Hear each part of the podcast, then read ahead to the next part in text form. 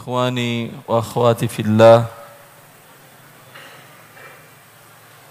أسأل الله عز وجل بأسمائه الحسنى وصفاته العليا أن كما جمعنا في هذا المقام المبارك أن يجمعنا في جناته في مقعد صدق عند مليك مقتدر. Kita memohon kepada Allah Subhanahu wa taala sebagaimana Allah mengumpulkan kita di tempat yang mulia ini. Semoga Allah mengumpulkan kita juga nanti semuanya di dalam jannahnya. Fi maq'adi sidqin 'inda malikim muqtadir. Di tempat dudukan di bawah arsy Allah Azza wa Jal. Bawah malik raja di raja yang maha berkuasa atas segalanya Ikhwani wa akhwati fillah InsyaAllah kita akan membahas salah satu dosa besar Yang sering dilakukan oleh kaum muslimin dalam keseharian mereka. Tidak laki, tidak perempuan Tidak bapak, tidak anak-anak Tidak dewasa, tidak orang tua. Hampir semua mereka melakukan dosa besar ini. Penyebabnya apa? Karena mereka tidak tahu itu adalah sebuah dosa besar kepada Allah Azza wa Jal dan karena itu mereka lakukan. Andai mereka dari kecil dididik oleh orang tuanya diberitahukan oleh guru-gurunya dan diajarkan oleh para ustaz-ustaznya para kiai-kiainya bahwa ini adalah sebuah dosa besar yang mendapat siksa besar dari Allah Azza wa Jal saya yakin tidak ada satu orang pun yang berani akan melakukan perbuatan dosa besar ini. Karena Al-Imam Malik radhiyallahu rahimahullah taala ketika beliau ditanya tentang seseorang yang bertanya kepada beliau wahai Imam Malik saya bersumpah bahwasanya istri saya menjadi tertalak kalau ada dosa besar yang dimasukkan ke dalam mulut anak Adam lebih besar daripada minum khamar. Paham maksudnya dia? Maksudnya dia yang saya yakini bahwa dosa yang paling besar yang dimasukkan ke mulut, mulut anak Adam adalah khamar karena sanksinya berat di dalam Al-Quran dan Sunnah Nabi Sallallahu Alaihi Wasallam. Itu menurut saya yang paling besar dan kalau saya salah maka jatuh talak kepada istri saya. Ini namanya talak dengan sirat ta'lik. Talak dengan bentuk digantungkan terhadap sesuatu dan dia gantungkan terhadap ilmu pengetahuan dia. Sekarang Imam Malik dia tidak berani jawab dengan begitu saja iya dan tidak. Karena kalau iya atau tidak bisa jadi istrinya menjadi tertalak. Istri si menanya ini. Maka tema Malik beri saya waktu satu hari. Besok engkau datang lagi. Semenjak itu Imam Malik memurajaah hafalan Qur'annya di awal awal sampai akhir. Untuk mencari apakah ada dosa yang lebih besar daripada khamar yang dimasukkan oleh anak Adam ke dalam mulutnya dengan sengaja. Lalu orang itu keesokannya datang. Imam Malik mengatakan, saya belum temukan. Silakan kau datang besok hari lagi. Sampai di hari yang ketiga, Imam Malik mengatakan, yang saya fahami dari Al-Quran dari awal sampai akhir, ada dosa lebih besar daripada khamar yang dimasukkan oleh anak Adam ke dalam mulutnya yaitu riba. Dengan demikian maka istri Anda tertalak. Jatuh talak satu. Ini pernyataan Imam Malik. Artinya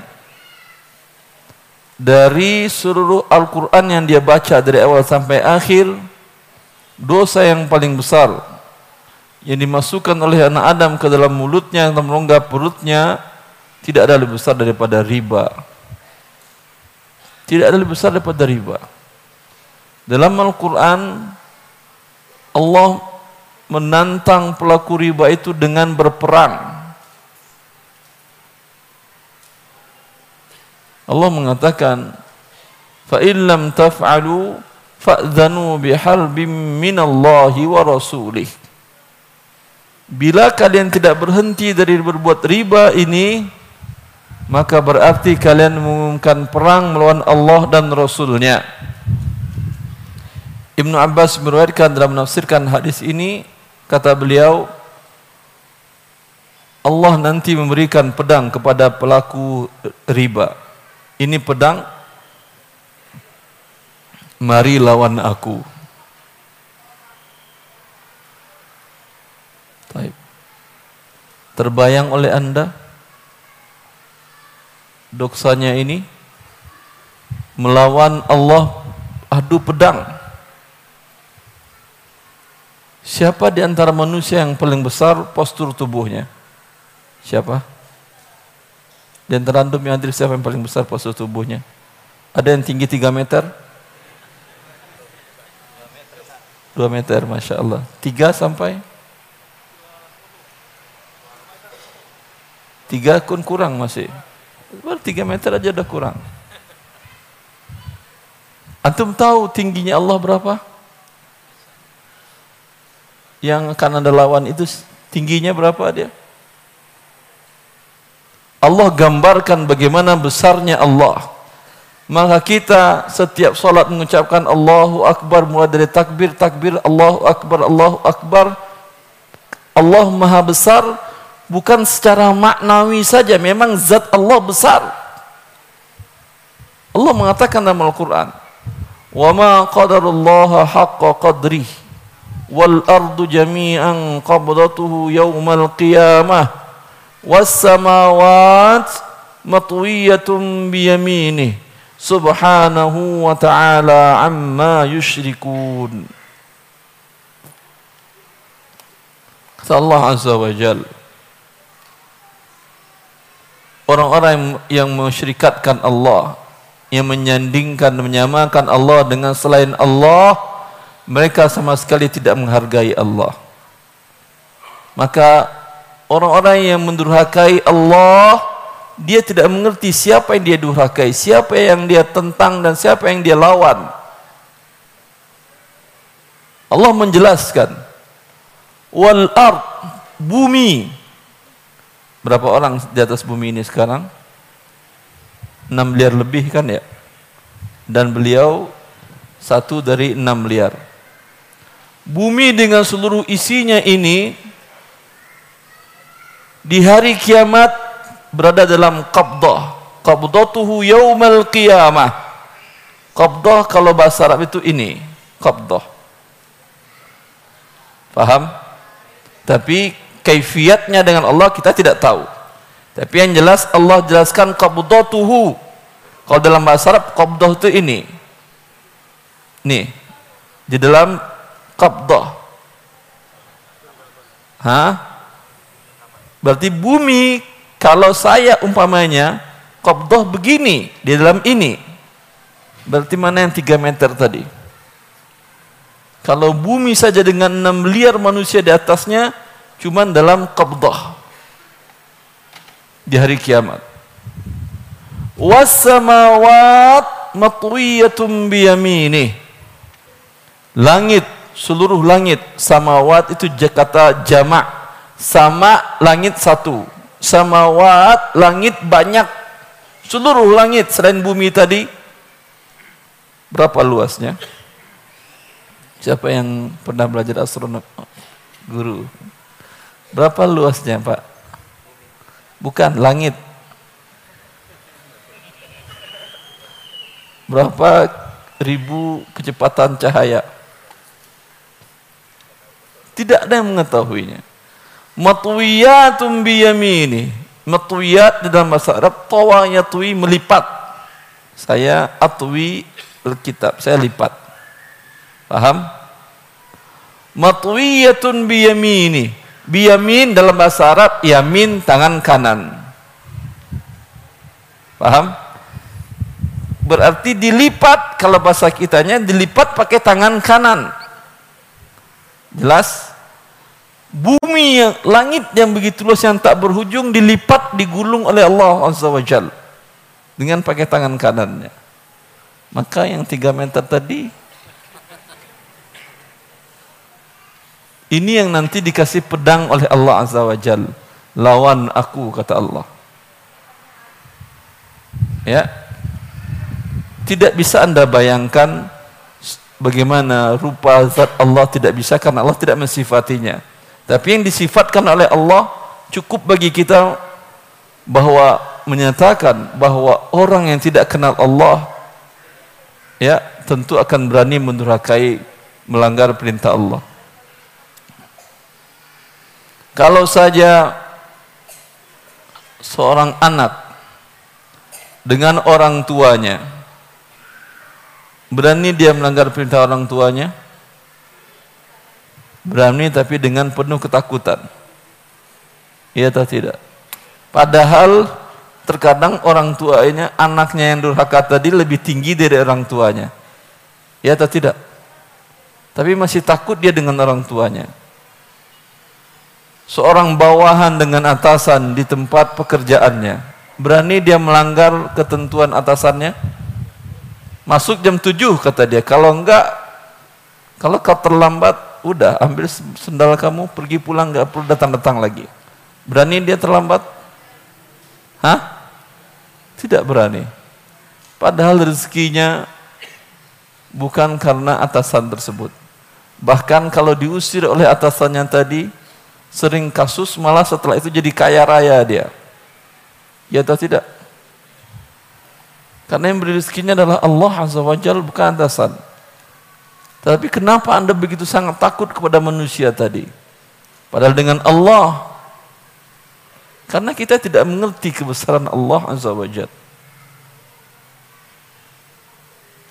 Ya. Jibril alaihissalam. Ini Rasulullah SAW sifatkan berapa besarnya. Berapa besarnya postur tubuh Jibril alaihissalam? Dia beliau bersayap.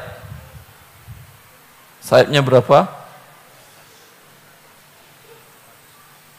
Khamsumi'a 600 sayapnya. Bisa terbang pakai 600 sayap? Terbayang atau tidak terbayang urusan Anda yang jelas Nabi itu jelaskan. Terus menutup ufuk timur. Berarti berapa besarnya itu? Jibril makhluk Allah yang kuat itu ketika dalam Isra Mi'raj apa dikatakan Rasulullah melihat Jibril? Bagaimana kondisi Jibril ketika Rasulullah di hadapan Allah Azza wa Jal Rasulullah mengatakan Jibril makhluk Allah yang maha kuat yang bisa mengangkat gunung antum kalau pergi umroh haji lihat gunung yang besar batu itu berapa ton bebannya itu beratnya itu Jibril cukup mengangkatkan dengan sekelepak sayapnya begitu besar tapi di hadapan Allah kata kata Rasulullah SAW, kalau bukan kabar dari Rasulullah kita tidak percaya ini. Tapi Rasulullah mengkabarkan semuanya kepada kita. Kal hilsil bali. Hils Bali itu bukan Bali situ bukan. Hils Bali itu hils itu pakaian, bagai pakaian lusuh. Pakaian lusuh itu tegang atau mudah jatuh. Begitu tubuh Jibril ketakutan di depan Allah Azza wa Jal. Karena dia mengerti dan tahu Allah Azza wa Jal. Kita tidak pernah mengerti akan tahu kalau Allah Jal, makanya Allah larang riba tetap saja bikin riba. Ah emang saya makan dari mana? Emang Ustadz bisa ngasih saya makan kalau saya nggak begini?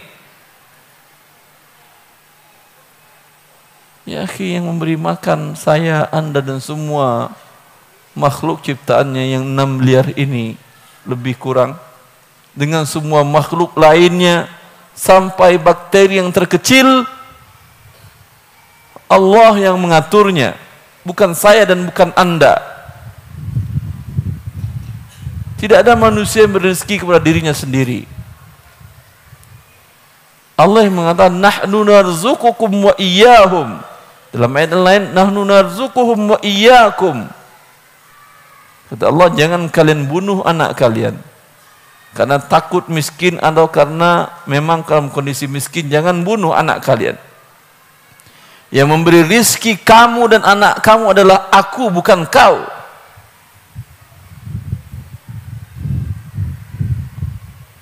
Dia bunuh karena miskin kata satu lagi karena takut miskin. Jangan lakukan sama sekali.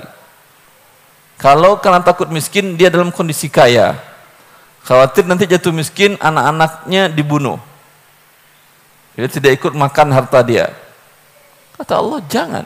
Yang memberi rezeki kau dan anak-anakmu adalah aku, kata Allah. Yang satu lagi memang dia miskin. Karena dia tidak punya apa-apa, daripada anak ini hidup dan makan harta dia, maka dia kurang kehidupannya. Kata Allah, tidak. Yang memberi rezeki engkau dan anak-anakku adalah aku, kata Allah Azza wa Jalla. Maka apa yang anda takutkan dengan meninggalkan perbuatan riba tadi? Ya. Ini sebagai prolog pengantar. Sudah seperempat jam. Alhamdulillah. Selanjutnya tema kita riba zaman now. Taib. Riba mau zaman now, mau zaman jahiliyah nggak ada bedanya. Tidak percaya Anda?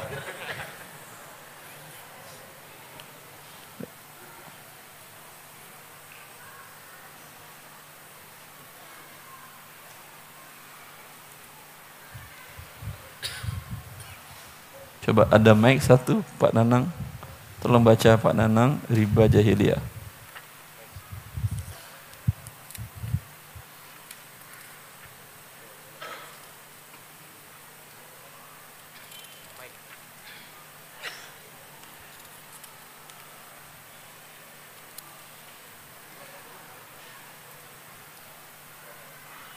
Ada mic satu. Ini Pak Nanang Masya Allah, beliau jemaah setia saya. Semenjak beliau belajar di mana pun kajian saya beliau hadir. Beliau tinggal di Teluk Naga, tapi setiap sering setiap subuh ahad ngajinya ke Cilengsi. Berapa kilo? 80? 100 kilo lebih. Masya Allah. Saya bukan ingin memuji-muji beliau, tapi ingin menyemangati kaum muslimin begitu dalam menuntut ilmu.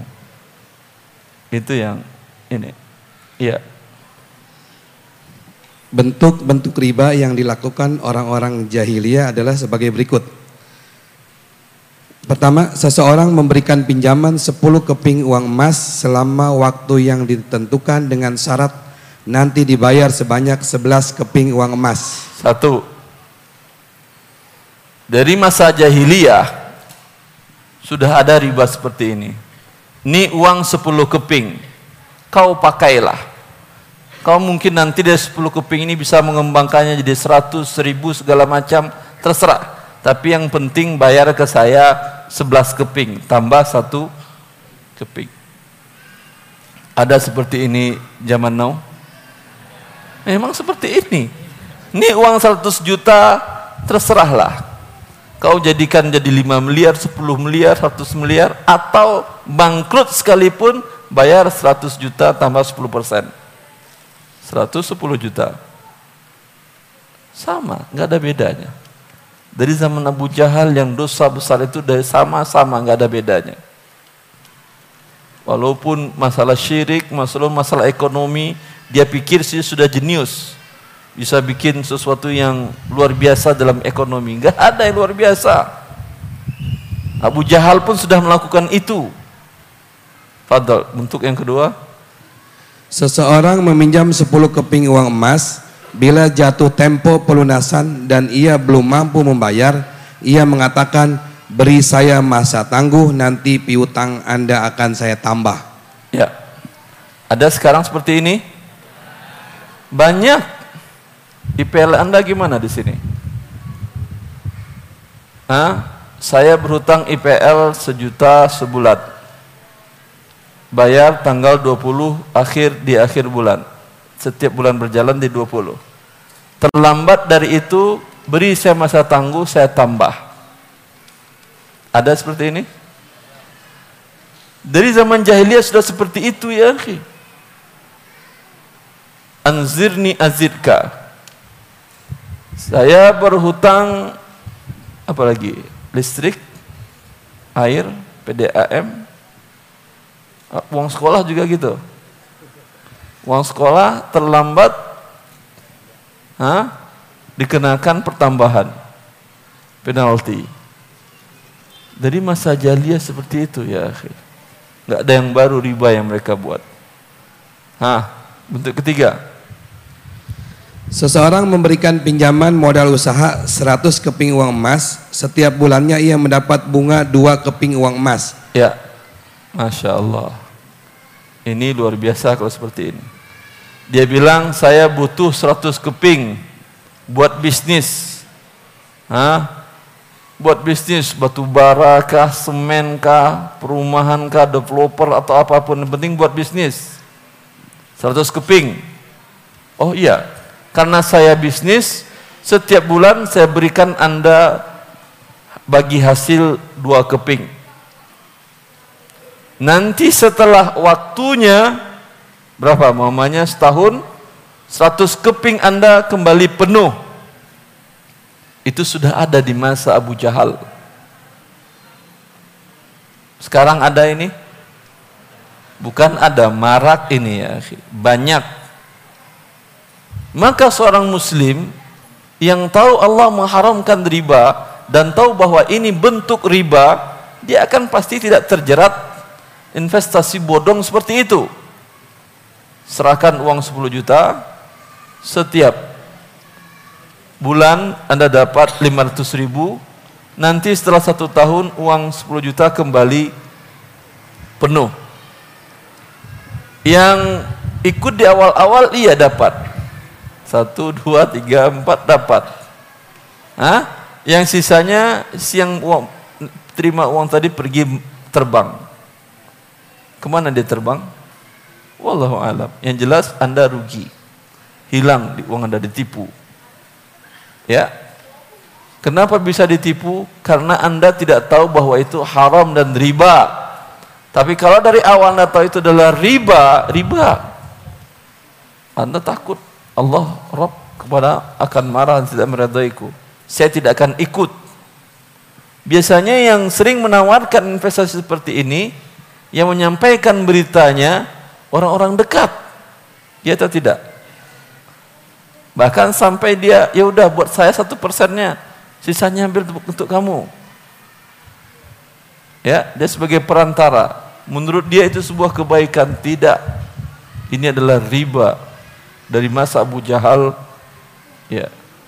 Lalu bagaimana pandangan syariat? Kan dia buat bisnis Ustaz. Kalau dalam syariat kalau dalam investasi dalam syariat bukan investasi bodong itu hasil ia dibagi. Hasil itu bisa untung bisa rugi. Tapi kalau uang dibayar tetap kemudian uangnya pun tetap rugi untung tetap kembali penuh. Ini namanya bukan kerjasama. Tapi kalau kerjasama anda punya modal 10M beliau 20M anda bergabung membuat sebuah usaha. Ya bareng-bareng. Setiap keuntungan 20 10 dibagi 3 nah, berarti 66 33 Rugi pun dibagi 3366. Paham? Tidak boleh kerugian dia tanggung sendirian. Dia ajak fulan, ikutlah dalam investasi kami. Alhamdulillah selama ini gede besar keuntungannya bisa 300% per tahun. Kata dia, iya tapi uang saya itu buat masa depan anak-anak saya. Nanti kalau hilang gimana? Hilang saya yang tanggung ruginya. Kalau rugi saya yang tanggung. Uang kamu nggak bakal rugi. Ini berubah bukan jadi investasi lagi namanya. Bukan musyarakah, riba namanya. Jelas? Yang penting Anda lihat ketika menyerahkan modal ada nggak pernyataan bahwa modal akan rugi berdasarkan porsinya? Kalau tidak ada namanya riba. Jelas? Maka kaum muslimin akan selamat dari penipuan-penipuan investasi itu. Terus, yang terakhir. Seseorang membeli barang dengan cara tidak tunai. Bila dia belum melunasi hutang pada saat jatuh tempo, maka ia harus membayar denda keterlambatan selain melunasi hutang pokok. Ah, anda beli barang dengan tidak tunai. Jelas? Harga rumah itu satu miliar. Anda bayarnya tidak tunai satu miliarnya. Pada saat pelunasannya tadi Anda janjikan setahun selesai, kelar.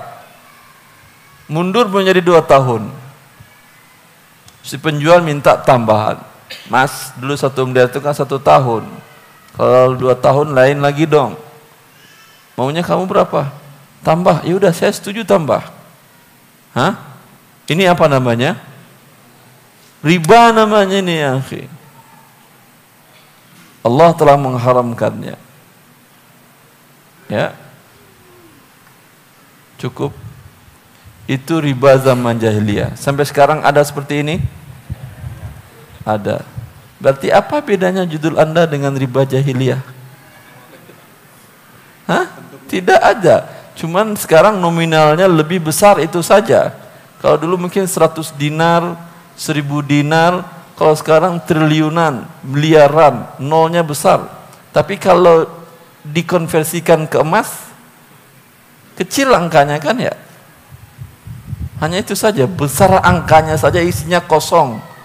Makanya ekonomi masa sekarang itu mereka sifati dengan bubble, gelembung besar, angkanya besar, tapi isinya tinggal dicolok sedikit, meletus. Kosong isinya. Alhamdulillah Selesai saya ceramah, tinggal antum yang bertanya.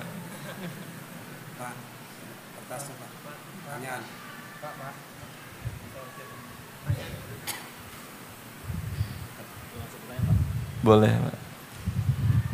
Dibacakan atau? Uh, dibacakan aja mata saya harus baik baik mata lupa uh, saya bacakan Sambil beberapa pertanyaan aja, yang masuk ya sambil duduk ya, ya tercapek atau ambilin kursi satu Assalamualaikum Ustaz. Saya ingin bertanya apakah KPR rumah KPR rumah syariah diperbolehkan dalam Islam? Kemudian jika menggunakan bank syariah hanya digunakan untuk keperluan transaksi dan transaksi melebihi kartu kredit, apakah diperbolehkan?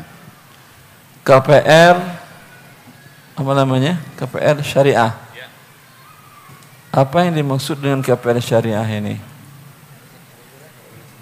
Mana yang bertanya? Anonim semua tuh ya. Anonim. Baik. Kira-kira maksudnya apa yang KPR syariah? Saya bisa jelaskan? Siapa yang pernah melakukannya dengan bank syariah? Ngambil rumah tuh. Ngambil rumah, rumah. Kredit rumah dengan bank syariah. Caranya bagaimana? Yang dibeli yang dikasih oleh bank syariah uang atau rumah? Hah? Uang. Lah, tapi katanya mau beli rumah, kok dikasih uang? Anda pernah beli beras dikasih oleh penjual beras, nih uang pak beli sendiri. Pernah? Beli gado-gado ke ibu, kata ibu, mak ini aja uang, beli sendiri nanti bayar berlebih. Pernah seperti itu? Enggak pernah, hanya di bank syariah yang ada jualan pahi pakai uang yang dikasih oleh si penjual. Biasanya diinginkan penjual uang, kalau ini enggak malah penjual yang ngasih uang. Tapi jangan senang dulu Anda dapat uang. Anda dapat uang, kemudian Anda bayar sama atau lebih kurang atau berlebih. Berlebih pasti. Tukar uang dengan uang berlebih, itu namanya juga riba. Karena Rasulullah mensyaratkan tukar uang dengan uang harus sama dan tunai. Kata Rasulullah, "Adz-dzahabu bil-dzahabi wal fiddatu bil fiddati mislan bi mislin yadan bi yadin." Tukar uang emas dengan uang emas. Uang perak dengan uang perak harus sama dan tunai. Kalau bank ngasih Anda satu miliar, kemudian Anda pakai buat beli rumah, kemudian Anda bayar lagi ke bank 1,2 miliar atau 1,5 miliar dalam waktu lima tahun, ini bukan KPR syariah. Ini adalah pinjaman riba. Jelas? Ini riba yang pertamanya. Riba yang selanjutnya Tadi Anda jadi bagaimana yang syariah Ustaz? Kalau yang syariah Anda beli rumah tentu dikasih rumah. Anda datang ke bank syariah, "Pak, saya mau beli rumah, KPR rumah." Ya udah, sebentar. Saya carikan dulu rumah. Spek yang Anda inginkan seperti apa? Begini begini begini begini. Dia datang hubungi pemilik dulu. Dia beli dulu. Kan mau jualan dia kan ya? Kan jual beli namanya bay' murabaha jual beli setelah dapat dipanggilnya Anda, Pak, saya sudah dapat rumahnya. Kalau Anda setuju, kita buat akad jual beli tidak tunai. Dengan cara murabaha, saya beli 1 M. Anda mau beli berapa dari saya dengan cara tidak tunai? Dia bilang, saya bayarnya 5 tahun. Ya kalau gitu, saya jual kepada Anda 1,5 M. Ini boleh, ini betul jualan Jelas? Ini halal. Ini betul jual rumah dibayar dengan uang tidak tunai. Kalau yang pertama tadi tidak. Kalau bank syariah ngasih uang ke Anda, bilang ke dia, saya tidak mau. Ini bukan jualan rumah namanya. Anda jualan uang. Kalau jualan uang yang syariah, harus syaratnya dua. Tidak ada pertambahan dan tunai. Berarti apa gunanya lagi? Anda kasih satu miliar, Anda beri lagi dia satu miliar. Tapi Anda terima satu miliar, Anda bayar ke dia 1,2, 1,3, 1,5, ini riba namanya. Riba nasiah. Jelas? Sama nggak dengan masa jahiliyah tadi? Pinjam uang 10 dinar, kembali 11 dinar. Rumahnya mana? Itu terserah Anda, nanti beli sendiri rumah oleh Anda. Saya wakilkan untuk beli rumah. Maka ini tidak syariah. Kemudian yang syariah kedua setelah dia beli, dibuat akad dengan Anda tidak tunai. Silakan bayar DP pada waktu akad. Dalam akad klausul perjanjian jual beli rumah dengan tidak tunai tadi, tidak ada klausa yang menyatakan kalau terlambat membayar angsuran dikenakan penalti. Walaupun pakai bahasa Arab nggak merubah hukum. Karena Abu Jahal pasti pakai bahasa Arab ngomongnya. Tetap haram riba ya riba. Mereka namakan penalti itu dengan gharamatu takhir. Artinya apa? Gharama artinya denda. Takhir terlambat. Sama kan penalti. Cuman pakai bahasa Arab. Tidak akan berubah hukum. Ya. Tadi kan Anda dalam riba jahiliyah. Saya pinjamkan uang 10 100 dinar. Terlambat saya berikan pertambahan. Ada tadi di masa Abu Jahal? Ada. Beliau guru sejarah juga ini akhir kepala sekolah oleh Pak Nanang ini. Masya Allah. Ya, maka jangan tertipu. Bilang ke dia, wahai bank syariah, kami sangat senang adanya bank syariah di negara Islam terbesar. Tapi kami ngerti syariah, oleh itu kami buat akad dengan anda beli rumah betul syariah. Bagaimana? Anda mau pengen gimana? Bilang ke dia, saya mau beli rumah. Speknya seperti ini, seperti ini, dua lantai, sekian gedungnya mungkin 200, tanahnya 150, jelaskan speknya. Ini uang. Enggak, saya mau rumah bukan mau uang. Itu Anda katakan wajib. Lah kami SOP-nya seperti ini, tapi katanya kalian syariah. Kalau syariah tentu jual rumah bukan jual uang. Kalau juga uang yang saya terima, apa bedanya Anda dengan bank riba? Maria ngasih uang juga, Anda juga ngasih uang. Tapi kalau Anda ngasih rumah ke saya, Itu betul. Ya. Minta seperti itu ke mereka. Kalau bilang, oh nggak bisa kami. Kalau nggak bisa ya sudah, saya pun nggak mau masuk neraka gara-gara rumah. Biarlah sampai mati saya ngontrak atau mati masuk surga. Di surga nanti saya tinggal selama-lamanya di rumah yang luas bisa pakai semua berlian di dinding rumah saya. Itu yang dijanjikan oleh Allah. Dan tinggal selama-lamanya di sana.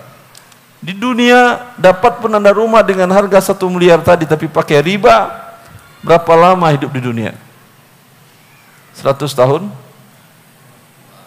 Tidak ada. Anggap 100 tahun.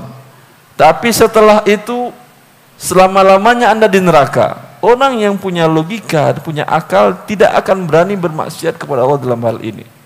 Gara-gara 100 tahun di dunia enak, kemudian selama-lamanya dalam kehancuran. Rasulullah mensifati tentang bagaimana utia bi an'ami ahli dunia dibawakan orang yang paling mendapat nikmat hidup di dunia paling banyak nggak pernah sakit uangnya banyak istrinya sehat banyak juga anaknya juga banyak ya alhamdulillah karena istri karena uang banyak istri jadi banyak anak pun jadi banyak alhamdulillah tidak pernah sengsara tidak pernah sakit tidak pernah mengeluhkan seluruh ekonomi cukup. Hidup dengan lama di dunia. Lalu didatangkan dia dan dicelupkan ke neraka sesaat. Dikeluarin lagi. Ditanya kepada dia. Pernah ingatkah engkau bahwa di dunia itu hidupnya enak? Lupa dia. Bahwa dia pernah hidup enak. Hanya sesaat dicelupkan ke neraka dan sebaliknya didatangkan orang yang paling buruk nasibnya di dunia dan dicelupkan ke surga satu celupan kemudian diangkat ditanya dia pernahkah engkau merasa hidup tidak enak di dunia lupa dia maka orang yang jenius, orang yang pintar dan berakal tidak mau mengganti sesuatu yang abadi dan kekal dengan sesaat di dunia. Jelas? Maka minta kepada bank syariah tadi klausal denda keterlambatan saya tidak mau. Kira-kira bank tadi mau nggak menghapusnya? Mau atau tidak? Kata siapa tidak mau? Dia kan jualan. Ya atau tidak? Kalau dia nggak mau, saya bilang saya nggak jadi beli. Selesai urusan. Anda kan tahu penyakit Anda. Sering saya gambarkan, ya ikhwan. Orang yang tahu penyakit dirinya, dia selamat. Orang yang tahu bahwa dia sakit gula, ketika disodorin air, pasti dia tanya, ini ada gula atau tidak? Iya atau tidak? Kalau pakai gula jadi nggak diminum. Walaupun yang menyodorkan adalah DKM atau siapa punya darah ditolak. Iya atau tidak? Karena dia tahu penyakit dirinya. Belanja juga begitu dia. Dia kolesterol, asam urat, penyakit gula, macam-macam. Ketika dia beli bakso, tentu dia bilang darah tinggi. Pak, beli bakso, nggak pakai garam, nggak pakai mie kuning, nggak pakai apa lagi. Hah? Kuah, nggak pakai kuah, baksonya aja. Kan beli bakso. Mau nggak tukang baksonya jual? Mau apa tidak? Mau. Kenapa bakso mau? Kenapa bang syariah nggak mau? Nggak mungkin. Kalau Anda yang belanja semuanya mau ya dia kan mau uang yang penting. Yang penting Anda tahu sakit diri Anda. Kalau dia bilang enggak, bakso saya template seperti ini. Ini enggak boleh ada yang enggak enggak. Ya udah saya enggak jadi beli. Bisa? Bisa. Yang penting Anda mengerti dan tahu risiko yang akan Anda hadapi yaitu berperang melawan Allah bila Anda melakukan riba. Ada salah seorang murid saya Maaf kalau saya ceritanya terlalu panjang ya. Karena senang saja melihat jemaah yang begitu antusias ingin tahu riba. Ada seorang-seorang murid saya, dia mendampingi salah seorang temannya buka outlet salah satu franchise yang dia mendampingi kesyariahannya. Di CCM Cibinong City Mall di sana untuk kontrak outlet dia buka outlet bebek bebek ada bebek satu bebek produk di situ. Dia buka outlet di situ dengan nilai kontrak harus kontrak itu selama 10 tahun. Bayar untuk tiga tahun di depan kemudian tahun selanjutnya menyicil per tahunnya. Tapi tiga tahun di depan bayar dengan harga seluruhannya 1,4 M untuk outlet tadi. Tapi dibaca oleh teman saya tadi dalam klausalnya ada denda keterlambatan bahwa kalau terlambat membayarkan kontrak pertahunannya akan ada denda dikenakan denda 0, sekian kali hari kali segala macam. Riba jelas itu kan ya. Lalu teman saya mendampingi kesyariahan outlet ini dia bilang ini enggak benar akhi. Lalu teman itu nelfon saya, kata teman kata yang punya outlet, gimana kata dia, di sini non muslim yang punya, masa kita ngomong masalah riba-riba segala macam. Saya kata dia, saya telepon Ustaz Arwandi dulu. Dia nelfon ke saya. Ustaz, ini begini kasusnya Ustaz. Ya udah, kalau dia tidak mau, ya udah kita berlepas diri. Anda jangan dampingi lagi dia. Katakan saya nggak berani lagi, karena Anda sudah berbuat riba. Lalu dia siap, ya udah siap, perjuangkanlah. Dia perjuangkan. Datang dia ke manajemen mall tadi. Kata dia, Pak, saya nggak mau kausal denda keterlambatan ini karena ini riba, bukan apa-apa. Ya, saya insya Allah pasti bayar. Cuma saya takut dengan azab Allah dalam riba. Saya nggak mau ini, klausal ini. Tolong dihapus. Ya. Terus kata yang punya kata manajemennya, lalu nanti kalau anda nggak bayar bagaimana? Kenapa nggak bayar? Ini kan tiga tahun pertama kami sudah bayar cash. Ya, kalau tiga tahun pertama kami sudah bayar cash, berarti selama tiga tahun kami tidak akan terlambat. Dan anda simpanlah itu. Setiap tahunnya kami bayar. Artinya tiga tahun sudah dibayar, tiga tahun pertama. Tapi dia bayar lagi on yang keempat. Hah? Dianggap tahun pertama yang tiga ini simpanan. Berarti tidak akan terlambat selama tiga tahun kan ya? Artinya kalau tiga tahun terlambat masih ada cadangan dia Tolong hapuskan kata-kata klausal riba itu ada denda keterlambatan. Tapi dasar kafir ya kafir. Non muslim dia, dia bilang enggak bisa. Bisa dihilangkan. Lalu kata teman saya ini, mana dirut mall ini? Saya ingin bicara. Kata dia, ini nomor WA-nya. Di WA oleh teman saya, saya minta tolong buang klausal ini karena mengandung unsur riba dan ini haram dalam agama kami. Ya. Kalau Anda tidak setuju, ya, maka kontrak 1,4 M saya batalkan. Kira-kira apa jawaban dirutnya? Ya udah Pak setuju, buang aja, buang aja kata dia. Daripada 1,4 M hilang, cuman ngerubah satu kata, udah buang aja Pak. Ada lagi Pak yang mau dibuang kata kata dirut.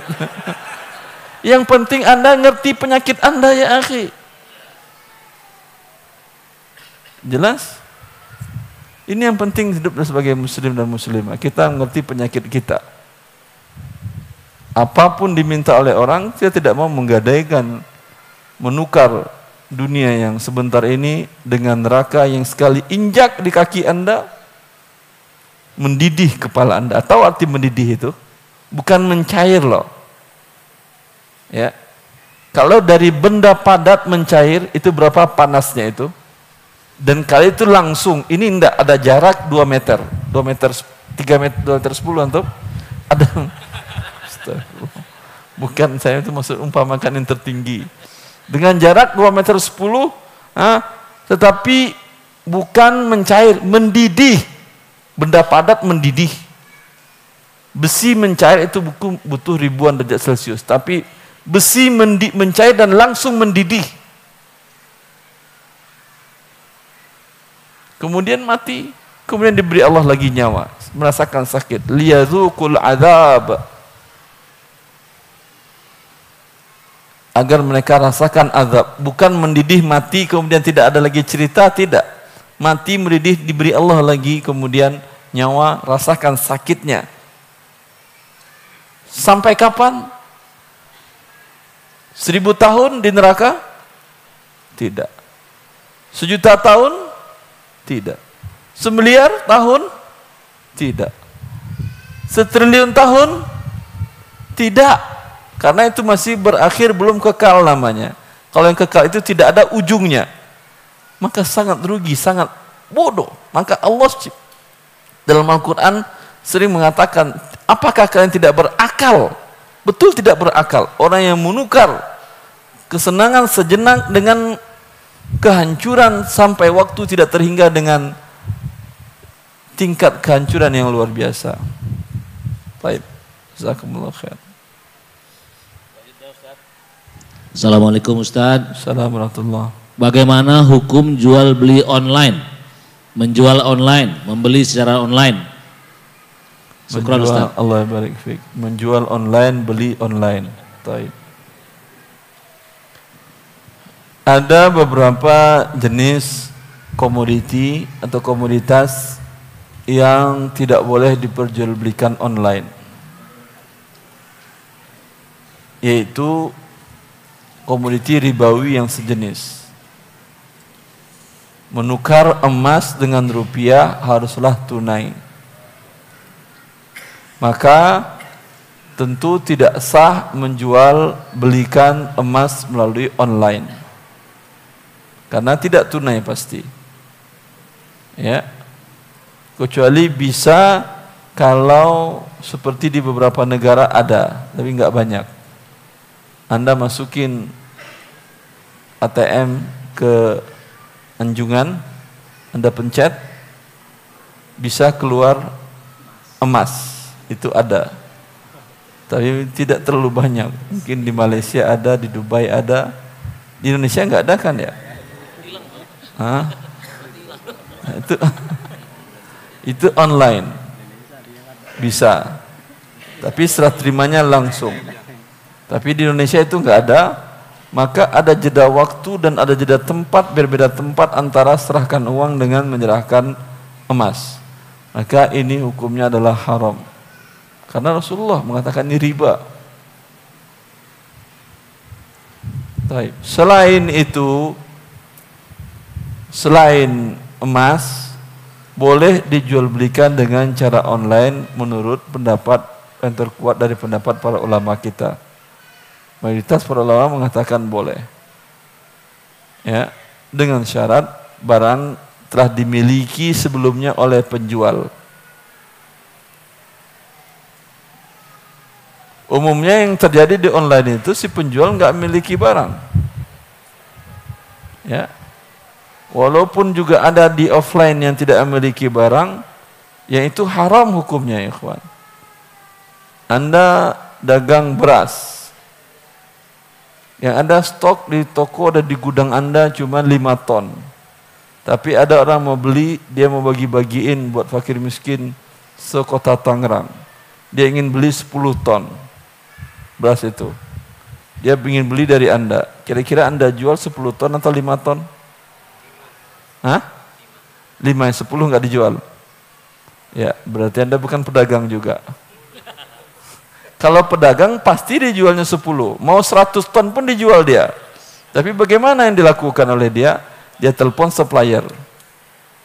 Ya atau tidak? Ada seratus ton pak? Ada. Saya bayar ya pak? Cash, bayar cash. Kemudian langsung dijualnya ke orang di depannya. Belum dia serah terima. Ya, maka ini barang belum dimiliki sudah dijualnya ini pun hukumnya haram dan riba karena hakikatnya adalah tukar uang dengan uang ini. Dibayarnya uang ke supplier cash diterima uang di sini berlebih. Karena beras masih di tangan supplier. Ya tadi kan sudah kita katakan kalau tukar rupiah dengan rupiah harus sama dan tunai. Tadi emang tunai. Di, di, di transfer via mobile banking atau net banking tunai ditransfernya dan diterima sini pun tunai. Tapi pasti berbeda nominalnya. Terjadi riba fadl. Tapi kalau yang jualan ada barang dulu. Sama dengan bank syariah tadi juga. Ya. Itu di offline. Di online paling banyak ini terjadi, maka ini bagian dari perbuatan yang haram. Assalamualaikum Ustaz. Uh, izin bertanya bagaimana hukum asuransi yang dari kantor Ustadz. Uh, karyawan itu tidak membayar tapi merasakan manfaatnya, dibayarnya oleh kantor. Tidak dipotong dari gaji juga? Tidak. Alhamdulillah, bagus ini. Masih asuransi Ustaz. Ya. Uh, bagi yang bekerja di perusahaan asuransi, lalu bagaimana dengan pendapatannya sebagai staf, sebagai marketing, perusahaan-perusahaan asuransi, apakah saya harus keluar? Ah, Ini beda, bukan masih asuransi. Kalau tadi dia bekerja di perusahaan yang halal, pekerjaan yang halal, dan pemerintah mewajibkan perusahaan itu harus mengasuransikan karyawannya, dan perusahaan ini memberikan asuransi kepada karyawannya tanpa dipotong dari gaji karyawan, berarti hibah dari perusahaan. Halal hukumnya kalau hibah. Jelas? Tetapi bagaimana bekerja di perusahaan asuransi? Asuransi itu semenjak kemunculannya pada tahun 1881 saya tidak salah di negara kaum muslimin di Syam di waktu itu yang mereka namakan dengan Saukara karena yang membuatnya pertamanya adalah asuransi laut yang dibuat oleh para pedagang Italia Roma. Di mana kaum muslimin beli barang dari Roma Kemudian barang mereka kirimkan melalui kapal selain mereka membayar uang sewa kapal, mereka juga bayar uang dalam jumlah sekian yang dinamakan saukaroh kepada salah seorang di negara kafir tadi, di Roma tadi. Dan perusahaan ini punya orangnya di negeri kaum muslimin di Syam. Ya, di Damas di Dimash. Bila di tengah jalan namanya Saukaro. Bila di tengah jalan kapalnya tenggelam dan waktu itu risiko tenggelamnya kapal tinggi. Maka perusahaan yang di yang punya cabang tadi cabangnya mengganti rugi seluruh barang perniagaan yang dibawa pedagang muslim tadi. Bila kapal tidak tenggelam, maka uang yang dibayar tadi hilang. Ya, namanya tadi sawkar.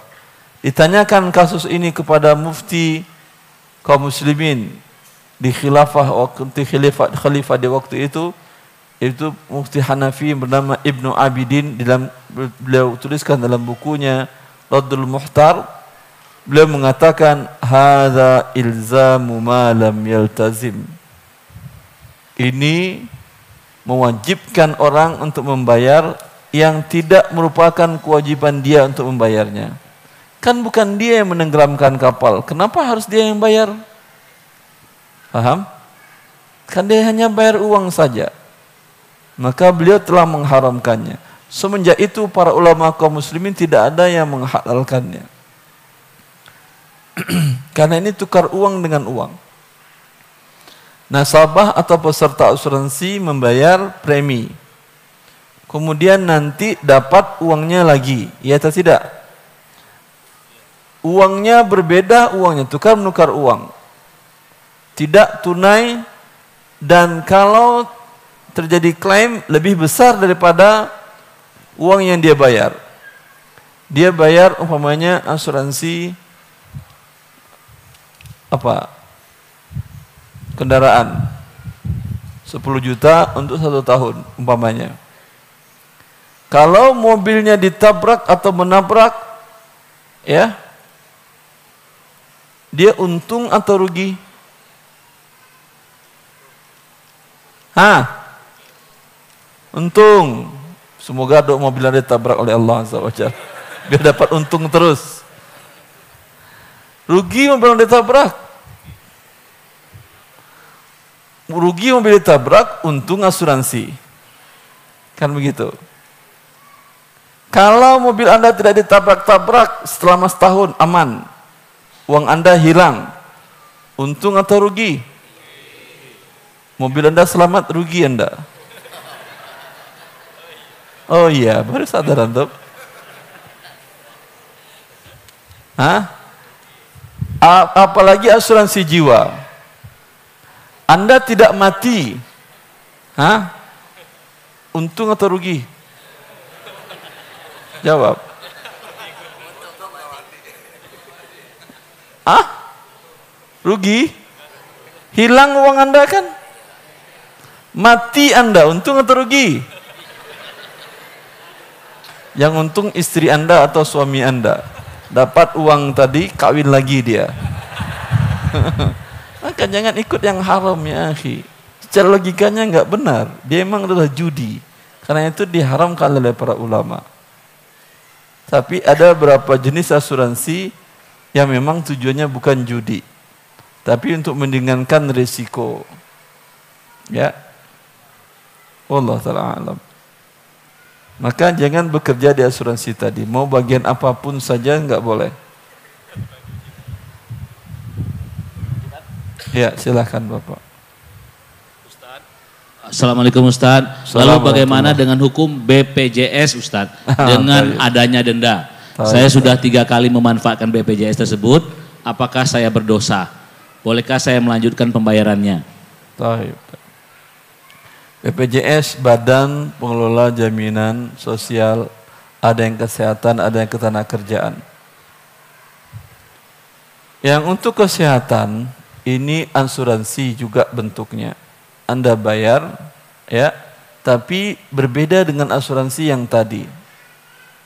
Kalau yang tadi Anda bayar, tidak sakit Anda rugi.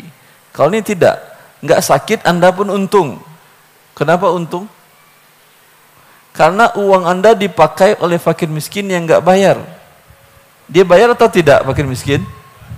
Nggak bayar. Jadi nggak sakit Anda jangan iri.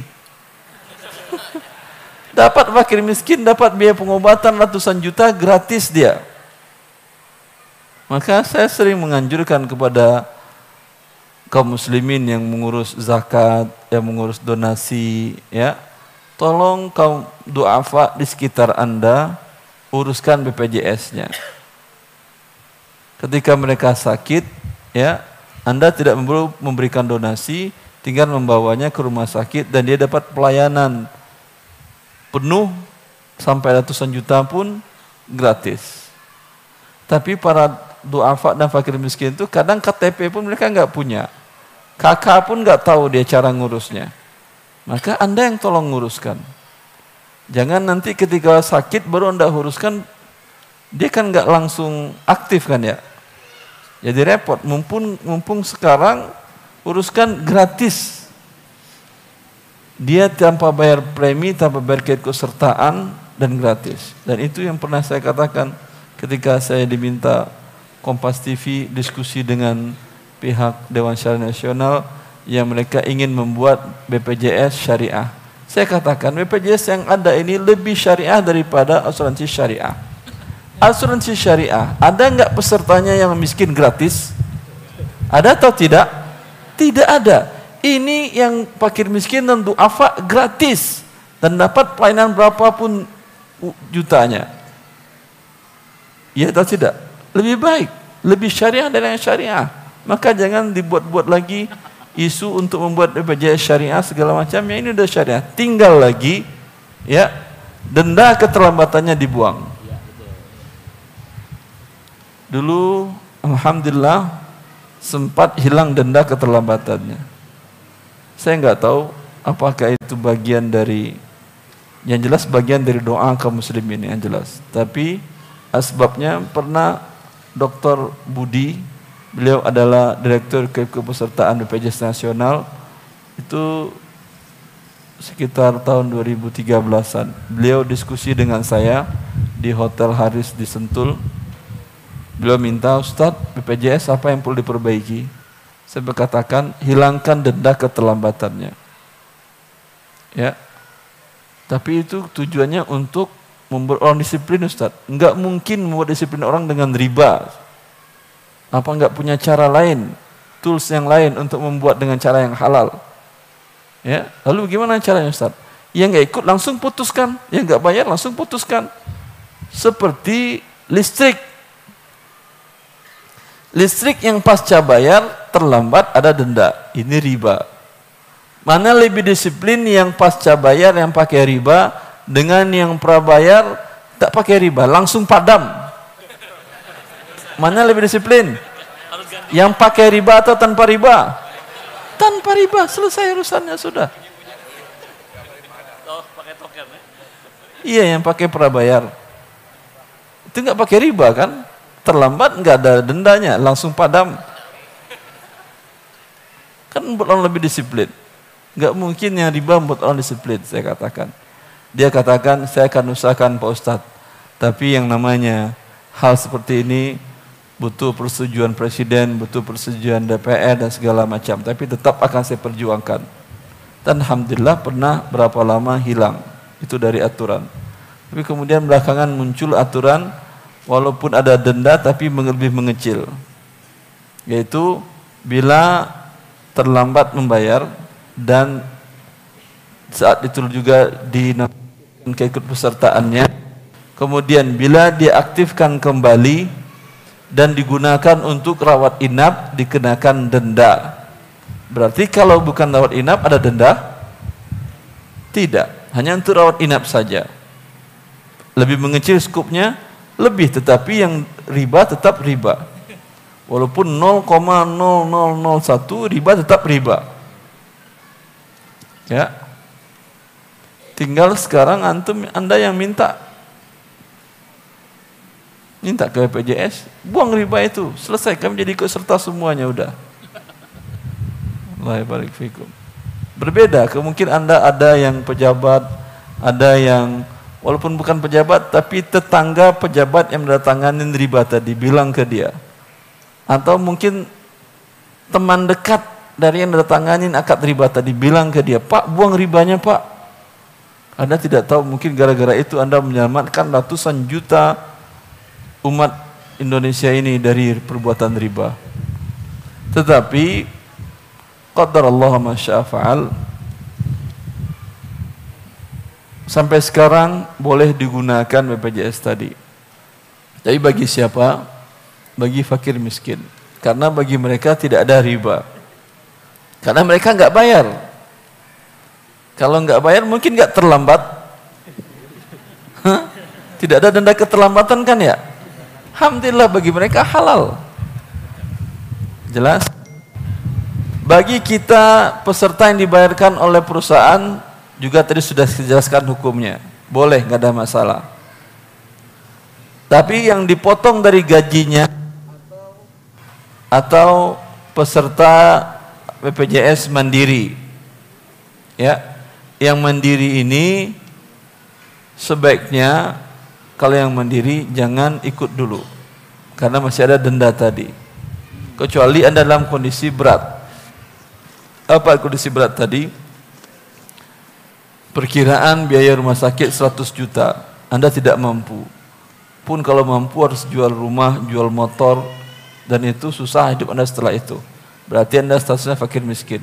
Ya udah ambil saja ya yang berbayar karena miskin pun nggak nggak bisa karena nggak mungkin anda surat terbitkan surat KTM punya rumah punya mobil punya motor. Tapi untuk membayar tadi anda nggak mampu. Berarti statusnya anda belum nggak mampu. Maka ambil dan gunakan asuransi tadi. PJS tadi. Jelas? Siapa lagi sekarang? Yang mandiri jangan dulu. Tapi yang sudah ikut jangan hentikan karena kalau anda hentikan langsung kena riba. Teruskan aja.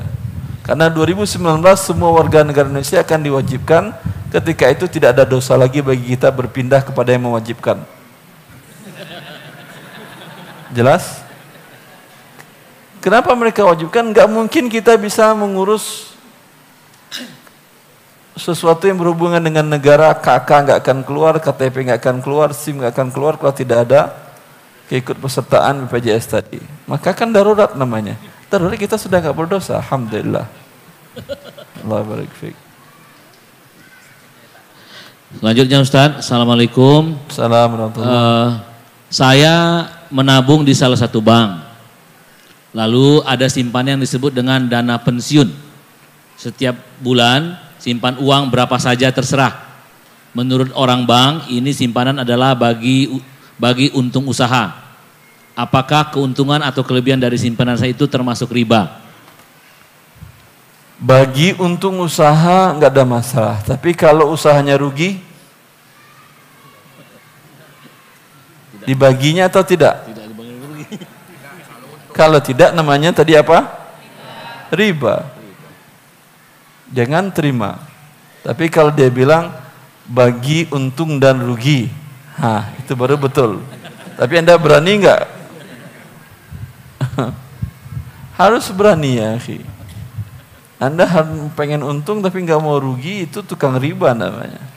Tapi kalau pengen halal siap untung ketika rugi pun siap tapi rugi yang sifatnya profesional. Kalau rugi akibat ketidakprofesionalan dalam mengelola dana, dia yang nanggung memang. Ya.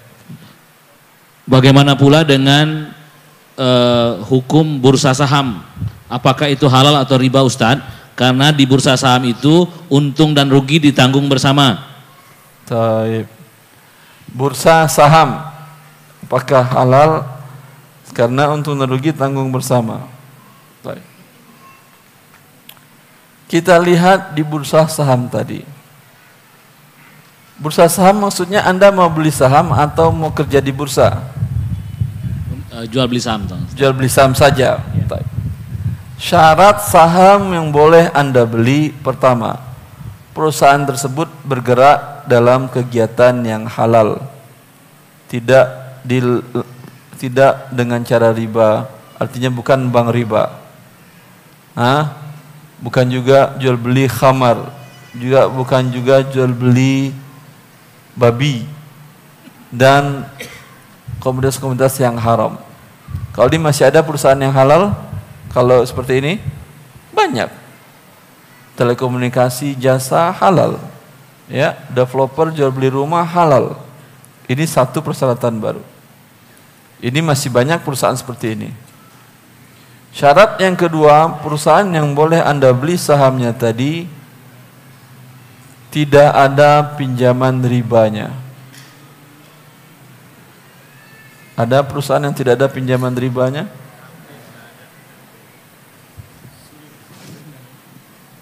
Ada atau tidak? Bukan sulit jawabannya. Ada atau tidak? Ada perusahaan beliau, Anda punya perusahaan. Enggak pakai riba kan?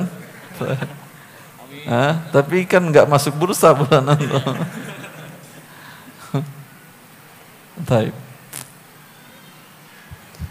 Berbeda kalau Anda jadi karyawan di perusahaan itu. Saya, saya sering ditanyakan, Ustadz, saya bekerja di bidang IT, di bidang ini yang halal di perusahaan yang bergerak di bidang yang halal. Tapi perusahaan saya, saya tahu ada pinjaman ribanya ke bank A, B, C. Apakah halal saya bekerja di perusahaan itu, Ustaz? Ya. Selagi bukan Anda yang diminta oleh perusahaan untuk mengurus riba tadi, untuk mengajukan booking proposal pinjaman, bukan pekerjaan Anda. Untuk membayarkan angsuran pinjaman, bunga riba dan bunganya, pokok dan bunganya bukan pekerjaan Anda. Anda tidak pernah bersinggungan dengan riba tadi. Tapi modal perusahaan tadi dapat pinjaman dengan cara riba. Halal kerja Anda. Gaji Anda pun halal. Jelas? Kecuali Anda bagian finance-nya. Akuntingnya yang mengurus pinjaman tadi tidak halal. Bilang ke perusahaan, saya akan kerjakan semuanya dengan proporsional kecuali mengurus pinjaman riba dan menyelesaikan pinjaman riba saya nggak mau. Kalau perusahaan masih menerima Anda sebagai karyawan di finance-nya boleh, di akuntannya boleh. Kalau tidak tidak. Jelas ini?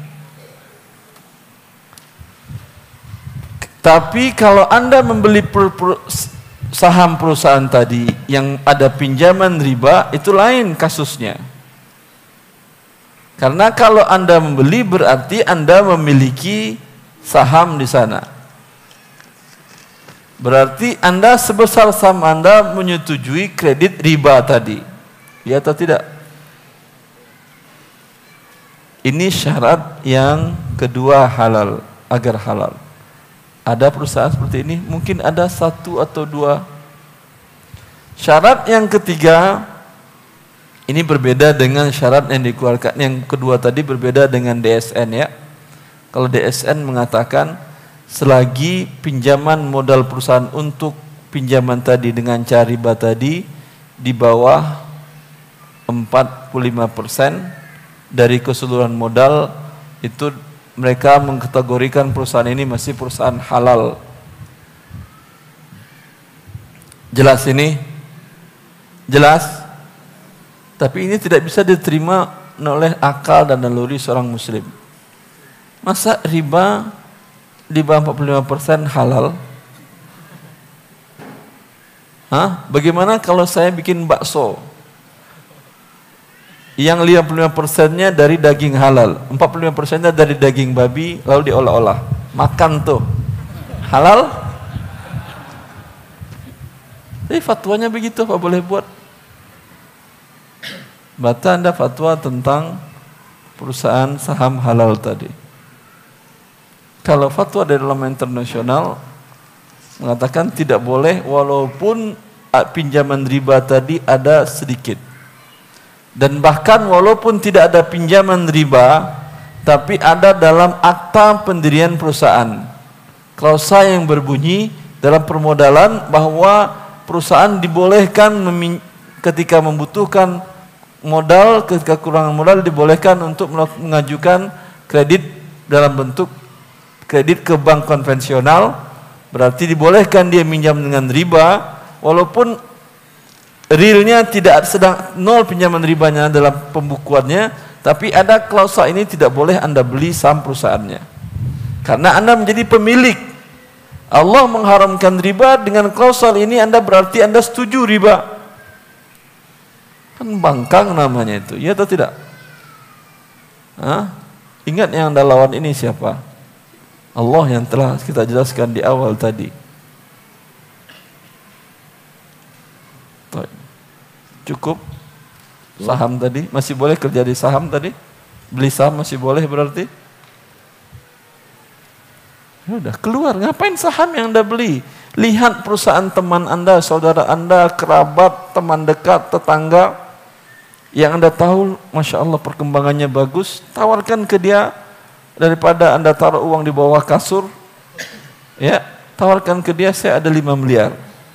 Selama ini dia tidur di atas 5 miliar. saya ada 5 miliar, ya perusahaan kamu bagus, saya ingin tambahkan modalnya 5 miliar. Untung sama untung kita, rugi sama rugi kita. Ini saham atau tidak namanya? Saham juga. Ya, Anda yakin dengan teman ini dengan dari kecil dia orangnya jujur, jujur, nggak pernah bohong. Insya Allah nggak macam-macam dengan uang Anda.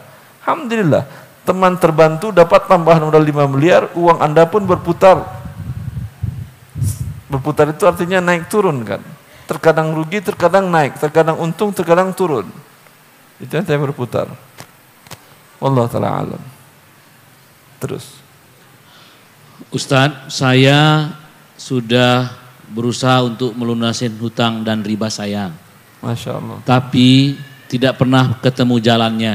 Selalu ada hutang terus dan riba hutang dan hutang lagi. Saya sudah berusaha tapi saya takut sekali kalau Allah murka kepada saya karena saya terus masuk ke dalam riba dan terus berhutang. Mohon solusinya Ustaz.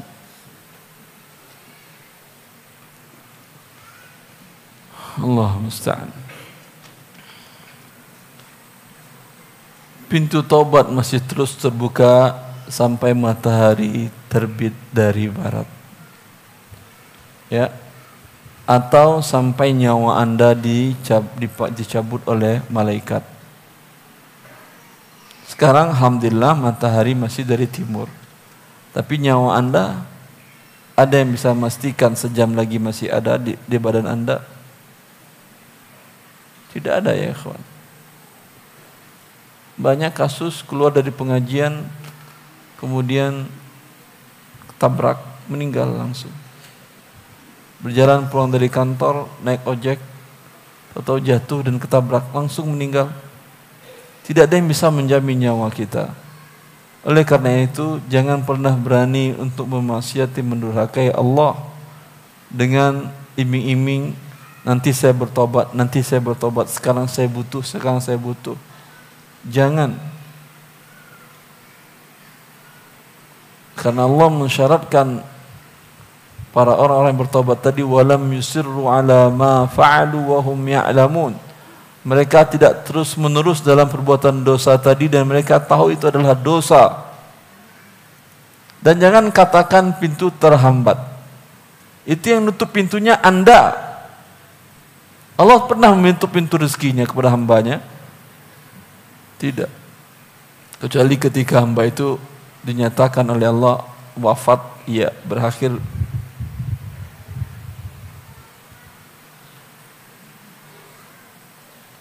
hatta tustakmala rizqahu wa ajaluhu.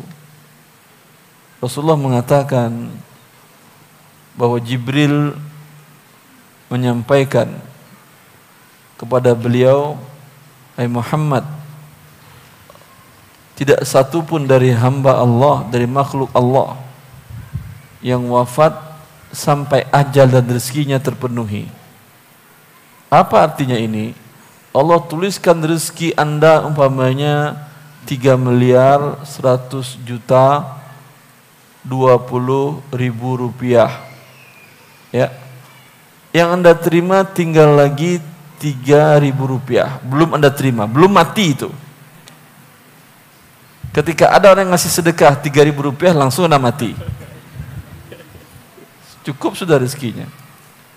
Ada teman saya berkisah tentang orang tua dia wafat, pengusaha dia, masya Allah. Dia bilang, saya yakin betul tentang hadis itu Ustaz. Bahwa tidak ada satu jiwa pun yang wafat sampai rezekinya dipenuhi oleh Allah. Bapak saya waktu itu operasi. Berat, operasi besar. Kemudian ada salah seorang cucunya datang mendekat bawa es krim Ya. Si bapak tadi kayaknya pengen es krim tadi, cucu memberikannya ke bapak. Padahal bapak belum boleh diberikan apa pun juga. Qadar Allah, habis makan itu bapak langsung meninggal. Saya yakin itu rezeki terakhirnya. Artinya kalau es krim itu belum dia dapatkan, belum mati-mati itu. Tapi dapat es krim langsung mati. Jelasan teman-teman. Apa yang anda takutkan? Jangan katakan pintu tertutup, terbuka selalu pintu Allah. Allah pun menyatakan dalam Quran wasiat rahmati kulla syai. Rahmatku kata Allah meliputi segalanya, lebih luas dari segalanya. Jangankan kita makhluk Allah yang beriman dan yakin kepada Allah Azza wa Jal, sampai orang kafir pun diberikan oleh Allah rezeki. Iya atau tidak? Apa yang Anda takutkan? Jangankan manusia sampai semut pun diberikan oleh Allah rezeki. Sebagian burung yang dikatakan oleh Rasulullah sallallahu alaihi wasallam Lau annakum tatawakkaluna 'ala Allah haqqa tawakkulihi larzaqakum kama yarzuqut tayr taghdu khimasan wa taruhu bitana Kalaulah kalian bertawakal kepada Allah dengan ketawakalan yang sempurna niscaya Allah berikan rezeki kalian bagi rezeki seekor burung. Lihat bagaimana rezeki burung ikhwan. Taghdu khimasan wa taruhu bitona. Di pagi hari keluar mencari rezeki, sore hari kembali lagi dia dengan perut kenyang. Pagi perutnya kosong, kembali perut kenyang. Hah? Di waktu burung bangun ingin mencari rezeki, sudah tahu dia rezekinya di mana? Tahu dia kantornya di mana? Tanggal terima gajinya di mana? Enggak tahu ya, akhi. Dia terbang saja entah ke mana. Lalu siapa yang menunjukkan rezekinya ada di dalam ulat di bawah pohon itu, meluncur begitu. Hah? Pakai apa ya? Pakai radar dia? Pakai GPS dia cari apa? Belatung? Pakai GPS? Enggak. Siapa yang menunjukkan ini kepada mereka? Allah. Itu burung yang enggak pernah sekolah. Antum S1 dari SD, S2, SD langsung S2 enggak? SD, SMP, SMU, banyak sekolahnya takut mencari rezeki. Mending jadi burung nggak sekolah. burung S-nya berapa dia? Nggak ada. Terbang ribuan kilo, Allah tentukan rezekinya di sana. Makanya di dalam surat yang sering dibaca oleh Imam. Sabbihisma rabbikal a'la alladhi khalaqa fasawwa walladhi qaddara fahada kata Allah besarkanlah agungkanlah sucikanlah Rabbmu yang maha tinggi yang menciptakan dan menyempurnakan ciptaannya itu alladzi khalaqa fasawwa walladzi qaddara fahada dan yang menentukan dan menunjukkan para ahli tafsir sudah menjelaskan Allah menciptakan dan Allah tentukan rezeki semua makhluk itu di mana. Dan Allah mengatakan cari ke sana, yang menunjukkan anak sampai ke sana. Coba. Antum asli dari mana, akhi? Jember. Berapa kilo kemari? Dalam rangka mencari rezeki atau sekedar mendengar kajian? Mencari rezeki. Siapa yang menentukan rezeki Anda seribu kilo di sini? Allah. Jelas? Kenapa Anda nggak cari rezeki di Jember aja? Bukan sepi, Allah menentukan rezekinya di sini. Bukan sepi ya, akhi. Kalau Allah keluarkan dari Jember keluar emas, mudah bagi Allah. Cuma Allah tentukan rezekinya di sini. Lihat dalam kehidupan kita. Bagaimana Anda bisa sampai kemari? Allah Azza wa Jalla yang menentukannya. Lalu apa yang kita takutkan? Ya. Lihat ketawakalan burung, belajar kita tawakal dari burung tadi ya akhi. Burung dapat makan, cek cek cek, selesai. Habis itu pulang sore ke sarangnya. Kandang atau sarang? Sarangnya. Baik. Apakah dia sediakan makanan untuk sebulan? Hah? Lalu lebih pintar mana Anda dari burung? Pintar kita, iya betul pintar, tapi lebih tawakal mana? Berarti haruskah kita tidak boleh nyimpan beras di rumah Ustaz? Saya juga nggak ngelarang. Dan Nabi pun pernah menyimpan beras. Eh, maaf, Nabi nggak pernah menyimpan beras. Nabi menyimpan gandum dan kurma. Pernah menyimpan kurma untuk satu musim korma dalam jumlah yang besar. Ketika korma dari Khaybar beliau dapatkan. Secara syar'i boleh. nggak ada masalah. Asal tidak berlebihan dalam hal ini. Tetapi burung lihat ketawakalannya. Ya, tawakal yakin Allah akan memberinya rezeki untuk besok harinya. Tidur dengan cara aman, nggak berpikir dia besok saya terbang ke mana ya, di mana yang lebih mantap ya, Ah, coba lihat dulu di Google di mana. Enggak. Dia terbang kadang ratusan kilo. Apalagi tuhur tuyur muhajirah yaitu burung antar benua. Yang dari benua utara ke selatan, selatan ke utara ketika musim dingin dan panas. Siapa yang ngajarin mereka seperti ini? Enggak pernah sekolah mereka ya, akhi. Baik. Allah Azza wa Jalla. Lalu kenapa anda takut? Padahal anda sudah diberikan oleh Allah akal untuk bisa mencari rezeki tadi. Allah barik fikum. Terus Pak. Ustadz, ini ya. ada beberapa pertanyaan yang saya rangkum, Tad. Fadal. Supaya sekaligus Masya Allah. Ustadz sekarang berkembang jasa penjualan makanan dengan GoFood. Nah, di satu pihak kami merasa bahwa ini menguntungkan karena tidak harus punya gerai dan langsung dikirim.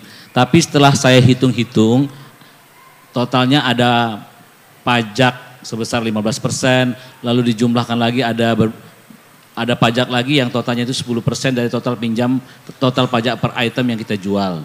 Satu sisi saya untung karena lebih cepat menjualnya, tapi tetap saja ada pajak di dalamnya. Ini bagaimana Ustadz? GoSend, GoPay, GoFood, dan lain-lain.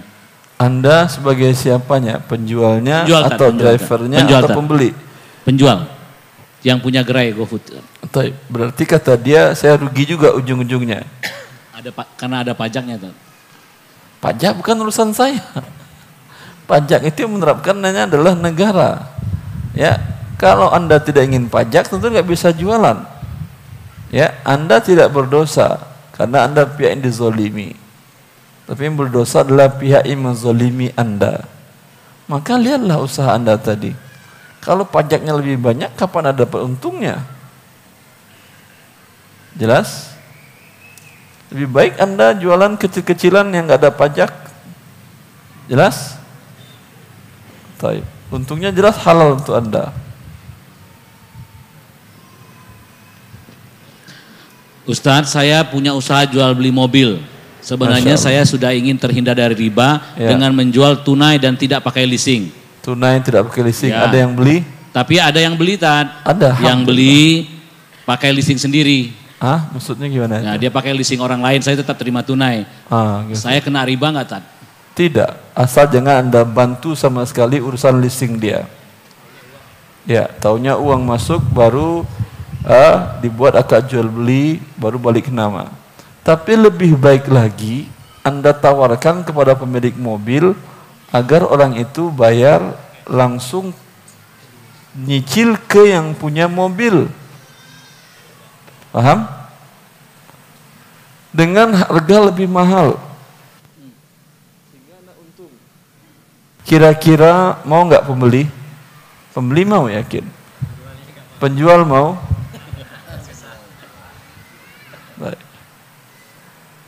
Anda lihat bank dengan seluruh mewah dan kewahan fasilitasnya, untungnya yang besar. Itu mau dia lakukan itu. Ya atau tidak? Dipinjamkan uang, kemudian bayar berlebih. Kalau Anda bukan meminjamkan uang, tapi menjual barang dengan kelebihan harga Ya. Jelas ini? Ada yang mau dan banyak yang mau. Saya ada dua kasus yang saya alami. Yang satu malah non muslim. Ada salah seorang jamaah nelpon ke saya, Ustaz, saya ingin beli ruko Ustaz. Ruko itu milik non muslim. Dia menawarkan harga rukonya 2M Ustaz saya sudah mengajukan pembiayaan ke salah satu bank syariah, tapi sampai sekarang belum keluar-keluar. Saya rukonya keburu dibeli orang. Ada rekomendasi Ustaz keluar maka kemudian saya katakan tunjukkan Anda dengan skema bank syariah. Tapi saya tunjukkan Anda skema seperti ini. Bagaimana Ustaz? Dengan bank syariah Anda sudah dapat angkanya berapa nanti yang harus Anda bayar dari pembayaran tadi. Sudah jelas Ustaz. Harga dari 2M tadi saya harus bayar nyicil ke dia 2,7. Berarti beda 700 juta.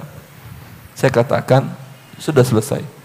Datang Anda ke yang punya ruko, bilang ke dia, Pak, saya beli ruko Anda dengan nyicil tapi bukan 2M. 2,7 M.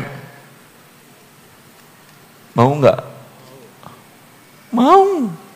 Walaupun dia dan muslim. Tapi terlambat enggak ada denda ya Pak. Dan surat-suratnya balik namanya nanti kita taruh di notaris. Kalau lunas baru balik nama. Ya. Yang non muslim tadi mau. Kenapa tidak mau? Bank saja dengan biaya profesional yang mahal mau terima itu. Ham. Masa yang fikir nggak mau?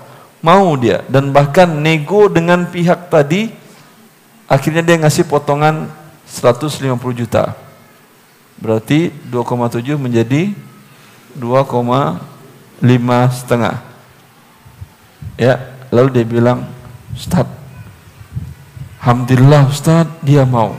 Dan dia pun memberikan potongan 150 juta. Ini saya anggap laba Ustaz. Laba ini saya mau bagi dua dengan Ustaz. Mohon nomor rekening Ustaz, saya akan kirimkan sekarang.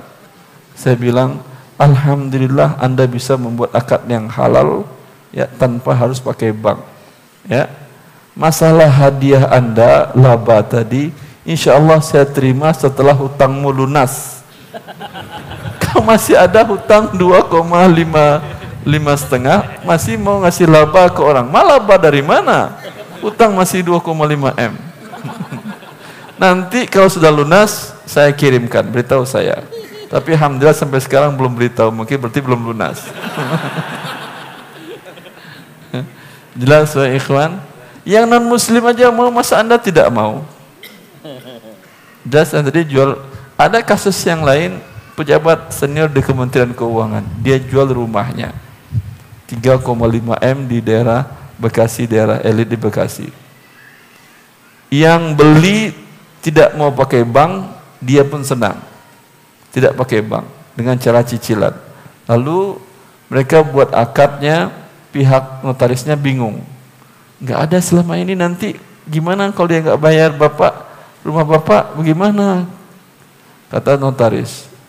Maka pejabat tadi nelfon ke saya, Ustadz, saya mau pengen jual nggak pakai bank, orangnya pun mau nggak pakai bank, saya pun setuju. Tapi bagaimana mengamankan hak saya kalau terjadi uang prestasi? Oh gampang. Pegang semuanya di notaris. Kalau pada saat terjadi uang prestasi dia tidak mampu lagi membayar, maka notaris menjualkan ke pihak ketiga dengan cara tunai. Ambil sisa hak anda, sisanya kembalikan ke orang itu. Oh, iya Ustaz ya saya buatkan pasal itu, saya kirimkan, dikirimkan notaris sudah selesai. Itu dua kasus, yang satu muslim, yang satu non muslim. Anda mau contoh yang mana? Tetap yang haram juga urusan Anda.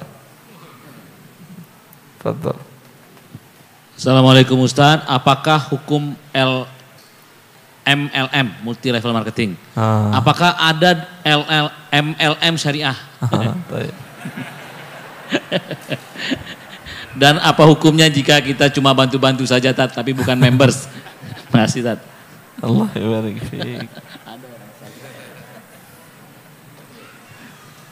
Multi level marketing sering saya sampaikan sebuah penelitian ilmiah di Universitas Islam Muhammad bin Saud di Riyadh ditulis oleh Dr. Hussein Asyahroni dengan disertasi yang berjudul At-Taswik At-Tijari fil Fiqhil Islami Marketing dalam pandangan Islam dan ada salah satu sub pembahasannya tentang MLM Jelas? Beliau memberikan kesimpulan setelah panjang lebar kata beliau dari seluruh ya fatwa ulama dunia lembaga fatwa dunia saya belum menemukan satu pun lembaga fatwa kaum muslimin dunia yang menghalalkan MLM semuanya mengharamkan. Jelas? Maka dari mana munculnya syariah lagi fatwanya? Wallah taala. Karena ini mengandung unsur riba dan unsur judi. Ya rinciannya ribanya adalah ketika seorang peserta multi level marketing tadi dia membeli barang dan diiming-imingi bonus sekian miliar. Harga barang cuma satu juta bonus satu miliar. Apakah dia akan lihat nilai barang ini layak atau tidak bagus atau tidak akan dilihat Pasti tidak. matanya jadi buta dengan satu miliar. Ya, berarti barang hanya kedok. Intinya tukar uang satu juta dengan satu miliar. Ini apa namanya? Riba. Kemudian yang dapat satu miliar apakah seluruh peserta? Tidak, kalau dapat tutup dia lagi. Yang dapat dari hitungan hitungan matematis beliau sekitar 4% dari 96 dari 100%. Berarti 96% tidak dapat, 4% dapat. Untung-untungan dengan nasib-nasiban 50 dapat, 50 tidak dalam judi biasa. Umpamanya judi koin. Kamu pilih koin ini, beliau pilih koin ini sama-sama ngasih satu juta satu juta. Siapa yang keluar dapat bisa anda bisa dia yang dapat. Lalu dilempar ke atas. Berapa persentase untung ruginya? 50-50 haram atau tidak ini? Haram judi. Padahal kemungkinan dapatnya 50% tapi kemungkinan tidak dapatnya juga 50% haram dan judi. Ya kalau ini kemungkinan dapatnya 4%, 96 tidak dapat. Ini judi atau apa namanya? Bukan judi lagi nama ini pembodohan. Tapi kalau dibilang bodoh dia nggak mau bilang bodoh. Masa saya dibilang bodoh sama saya Erwandi kan?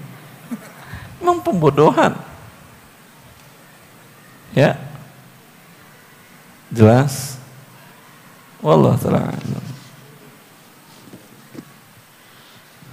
Assalamualaikum Ustadz, bagaimana hukum beli emas secara dicicil tapi dapat emasnya selalu lunas, cicilan tetap?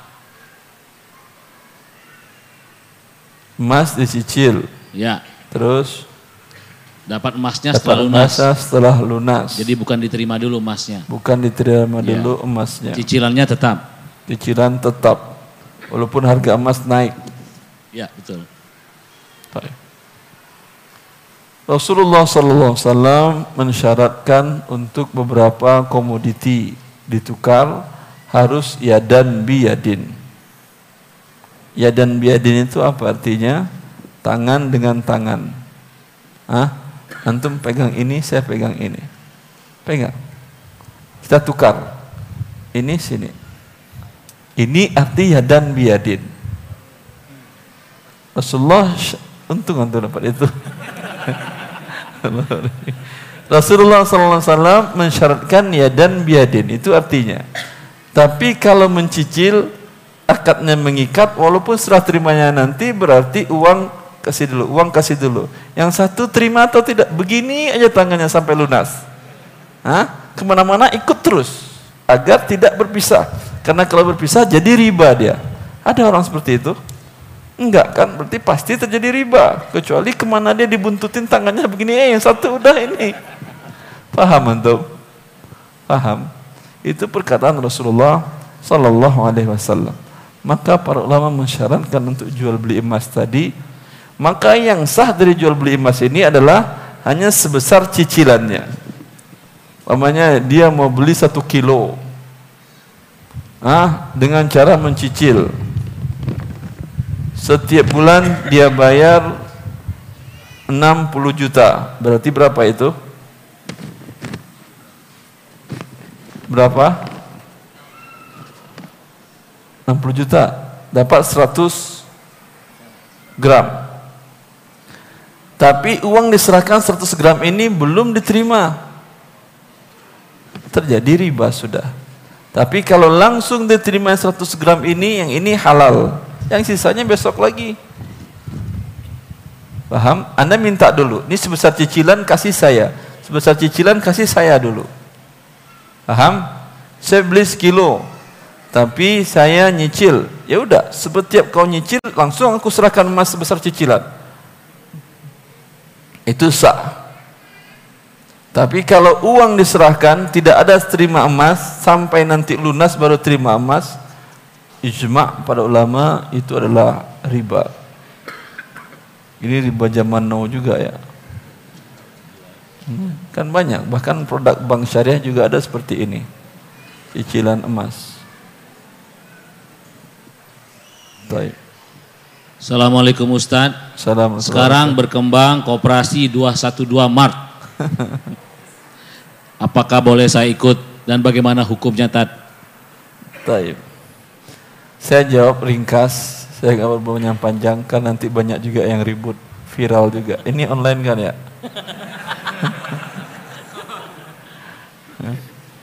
saya tidak menganjurkan Anda dan saya dengan tim sudah mengajukan surat kepada pihak 212 untuk memperbaiki akadnya karena menurut saya dengan tim ada beberapa hal yang tidak sesuai syar'i dalam tanda kutip mengandung unsur riba.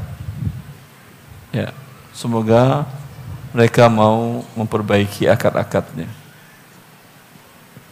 Cukup saya kira. Oh, cukup. Jelas ya. Oke, baik. Selanjutnya, Assalamualaikum Ustadz. Di kantor tempat saya kerja, seluruh karyawan diwajibkan untuk ikut koperasi. Tapi di mana koperasi itu ada simpan pinjam yang bersifat konvensional. Iuran simpanan dipotong langsung dari gaji. Mohon saran Ustadz apa yang ha harus saya lakukan? Yang Anda lakukan dengan karyawan muslim yang lain minta rubah koperasi tadi menjadi syariah. Bisa? Bisa atau tidak? Bisa. Sekarang saya dengan tim menangani koperasi karyawan besar, karyawannya lebih dari sekitar 30 ribu orang. Astra Honda Motor. Ketika sebagian kaum muslimin yang jadi karyawan ini ya tidak senang dengan perlakuan seperti ini, ini kan melanggar HAM. Seenaknya motong uang padahal akadnya haram. Mereka minta untuk dibuka yang syariah. Akhirnya pihak itu menyetujuinya. Dibuka yang unit syariah untuk koperasi tadi. Yang mau ke syariah pindah ke yang unit tadi. Selesai urusannya. Bagaimana bentuk akadnya tentu tidak ada pinjaman yang dibayar berlebih. Kalau bentuknya pinjaman. Tapi kalau mau barang bisa dibelikan barang dulu kemudian dijual. Bisa. Jangankan perusahaan tadi apa kantornya? Apalagi kantor yang muslim, kantor yang non muslim aja bisa. Ada teman Chevron, KKMC, Koperasi Karyawan Minyak Chevron juga sedang ditanganin oleh tim saya untuk dibuatkan skema koperasi yang unit syariahnya. Ya, Orang kafir aja mau bersyariah, masa antum enggak? Saya diundang langsung untuk memberikan apa uh, sosialisasi tentang yang syariah tadi di hadapan para pejabat-pejabat Chevron di kantor pusatnya di Senayan di gedung apa itu lupa saya. Saya katakan kepada mereka, permasalahan riba bukan hanya permasalahan muslim saja. Ini adalah permasalahan kemanusiaan Pertama, seluruh agama samawi mengharamkan riba. Dalam perjanjian lama di Taurat dinyatakan bahwa riba adalah haram. Saya tahu dari mana? Dari firman Allah dalam Al-Quran. Wa bizulmi minal ladhina hadu harramna alaihim tayyibatin uhillat lahum wa bisaddihim an sabilillah wa akhdhihim riba wa qad an. Dan karena orang-orang Yahudi mengambil riba, Padahal kaum Yahudi, orang-orang Yahudi sudah diharamkan melakukan riba itu, kata Allah. Berarti ada dalam Taurat. Dan memang ada. Karena munculnya teori penghalalan riba, teori interest itu dihalalkan, itu pada abad masa Renaissance, ketika abad 17 Masehi. Kenapa mereka buat teori-teori untuk menghalalkan riba? Berarti selama ini riba itu halal atau haram? Hah? Haram karena kalau dia halal nggak perlu teori dibuat untuk menghalalkannya. Paham antum? Untuk yang lain tidak ada mereka buat teori-teori untuk menghalalkan yang lainnya. Yang ini mereka buat teori untuk menghalalkan riba tadi. Karena para pembuat teori yang menghalalkan interest tadi ditentang habis-habisan oleh pihak gereja. Karena gereja mengharamkan riba dengan apa nama bahasa Inggrisnya bukan interest interest itu itu hanya denda keterlambatan usury S U R Y Y. Usury ya itu di dalam Alkitab mereka. Tapi kemudian mereka gunakan kata interest. Interest itu adalah sebetulnya denda keterlambatan. Yang mereka katakan itu adalah bunga atau keuntungan. Mereka robah kata usury tadi dengan interest dan kemudian mereka halalkan dan pendeta mengatakan oh iya interest tidak ada diharamkan di dalam Alkitab. Yang ada hanya usury paham antum? Dirubah denda keterlambatan dengan atau takhir? Oh iya. Kalau muslim tidak muslim diberikan oleh Allah dan Rasulnya kaedah. Mau pakai bahasa apa pun mau bahasa Arab yang riba tetap riba. Terus Ustadz saya ingin bertanya saya bekerja di perusahaan properti yang mana banyak dari konsumen saya membeli unit rumah dengan cara dicicil langsung ke developer Masya Setiap Allah. bulan ada tanggal jatuh tempo. Apabila lewat dari jatuh tempo maka akan dikenakan denda. Lah, Pertanyaan saya Ustadz, gaji yang saya terima itu termasuk riba atau tidak? Ini sudah bagus langsung ke perusahaan, ke developer bukan pakai pihak bank. Tapi jangan terapkan denda tadi. Buat robah pernyataan tadi, klausal tadi dengan tiga kali tidak bayar maka rumah akan kami jualkan ke pihak yang lain. Sisa hutang kami ambil sisa piutang kalau ada bersisa dikembalikan kepada pembeli. Selesai. Jelas? Jangan anda keluar tinggal minta perbaiki yang itu. Kalau yang itu tidak mau diperbaiki dia ya udah keluar aja karena nggak ada beda anda kerja di developer ini dengan kerja di bank kalau gitu terus Ustadz bagaimana hukumnya mendaftar haji dengan menggunakan dana tabungan haji? Dana tabungan? Dana talangan haji melalui bank syariah. Masih ada sekarang? Kuota haji sudah didapat. Bagaimana baiknya? Apakah diteruskan atau dibatalkan hajinya? Cicilan melalui bank sudah selesai, tinggal menunggu pemberangkatan saja. Ah, tapi sekarang masih ada produknya sudah nggak ada kan ya? yang ada dulu diteruskan iya. Tapi produk barunya masih mereka keluarkan sekarang. Kalau saya sekarang mau dana talangan haji masih ada? Yang dulu ya pernah ada. Kan gara-gara itu hajian Indonesia macet ngantri 20 tahun ya Tangerang berapa tahun ada yang 20 ada yang 23 Hah? Itu gara-gara apa? Gara-gara riba tadi. Seperti macetnya mobil di tengah jalan karena mobil dan motor riba. Ya, betul. betul memang betul. Coba Anda beli mobil dan motor itu tanpa pakai riba, lengang jalanan ini. Bisa tiduran Anda di pinggirnya, jangan tengah-tengah ya. Iya atau tidak? Maka solusi macet Jakarta bukan segala macam, satu aja. Tutup, keluarkan hukum riba, haram, tidak boleh jual mobil dan motor, ya kendaraan di kota Jakarta dengan pakai riba, saya yakin besok sepi sudah. Hah? Jelas anda itu? Itu yang terjadi, ikhwan. Gara-gara riba. Kemudian mereka pindahkan riba tadi ke dalam hajian. Apa yang terjadi?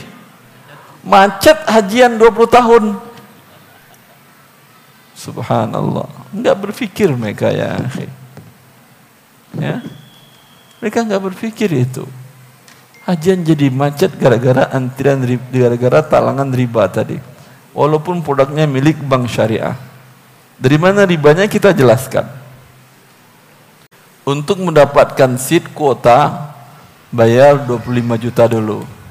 Nanti ketika akan berangkat itu disesuaikan dengan pembayaran di waktu itu. Mungkin jadi 35 tergantung dolar di waktu itu. Mungkin bisa tu, turun enggak yang jelas ya. Hanya 35 atau 30 atau 40 dan seterusnya. Untuk mendapatkan seat tadi bayar 25 tadi harus tunai.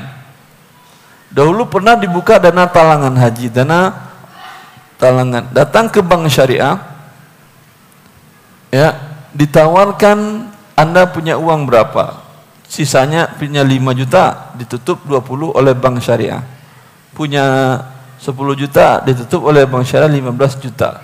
Dan seterusnya. Dan dikenakan biaya administrasi. Biaya administrasi ini tidak lumrah. Ya. Dia sama dengan bunga. Buktinya apa? Berbeda besaran pinjamannya berbeda biaya administrasinya. Padahal kalau biaya administrasi mau orang pinjam 1 M mau 10 juta mau 1 juta administrasi sama atau tidak sama tapi ini berbeda berarti ini adalah bunga kemudian setelah setahun belum selesai terlunasi dikenakan lagi biaya administrasi lagi. Administrasi apa lagi kan udah administrasi di awal.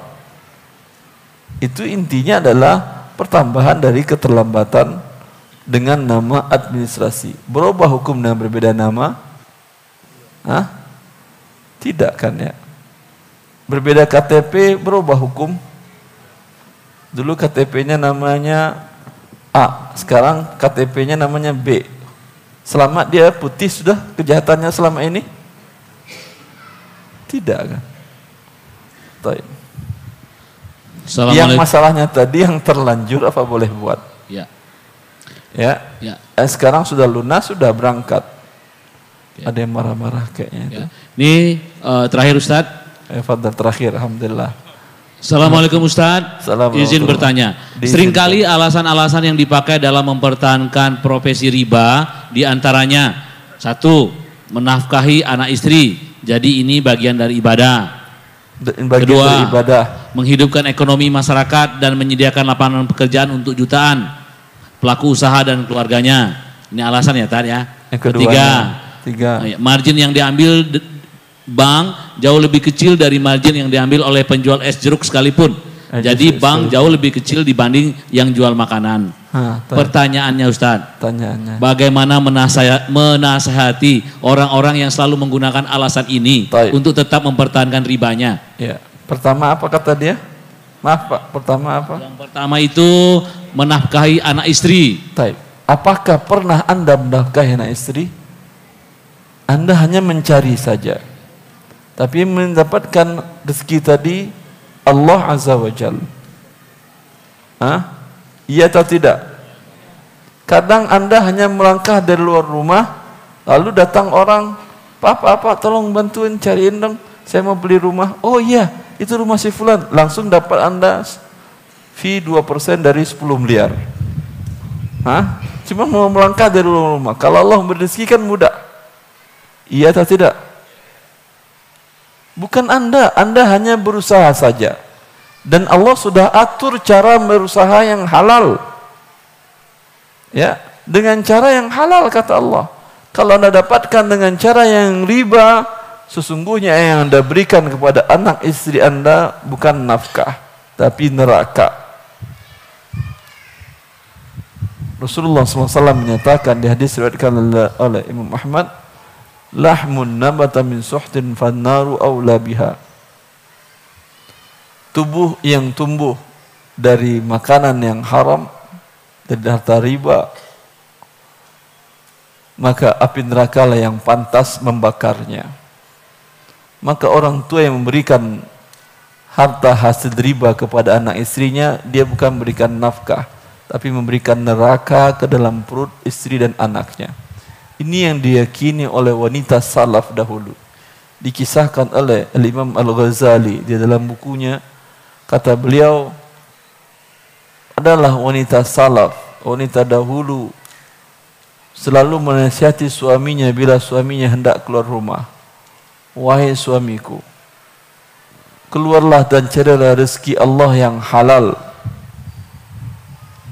Aku dan anakmu masih bisa bertahan menahan lapar kalau engkau pulang tidak membawa rezeki, tidak membawa nafkah.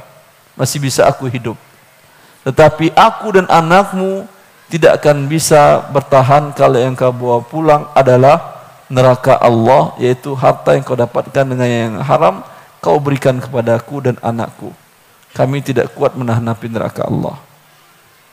Kalau seperti ini setiap disampaikan oleh istri kepada suaminya, saya yakin suaminya udah nggak jadi kerja ke bank, tidur aja di rumah.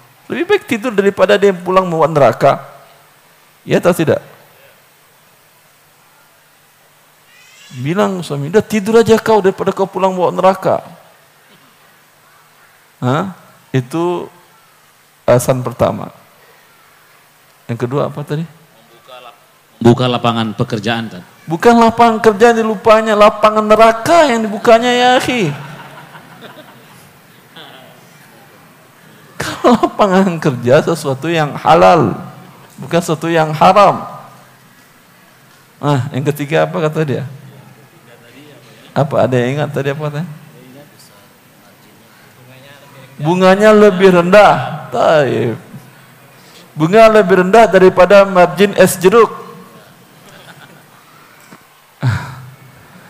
Yang halal. Ya. Allah mengatakan wa ahallallahu al-bai'a wa harrama riba Allah halalkan jual beli dan Allah haramkan riba. Walaupun margin jual beli tadi lebih besar daripada margin riba. Margin riba tadi namanya pertambahan riba tadi 0,0001 kali satu hari kali sekian. Ya. Yang margin jual beli jeruk tadi bukan 0,0 tapi 10 persen. Tapi Allah mengatakan 10 persen halal 0,000 ini haram. Mau apa anda?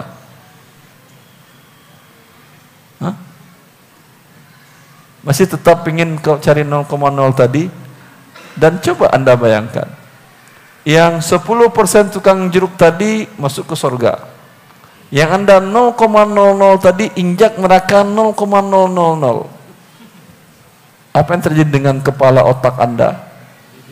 Mendidih. Mendidih itu bukan mencair. Kalau mencair masih mendidih. Cukup pak? Alhamdulillah.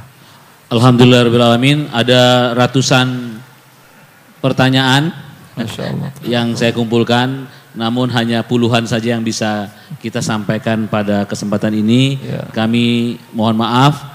Uh, mudah-mudahan bermanfaat bagi kita semua. Allah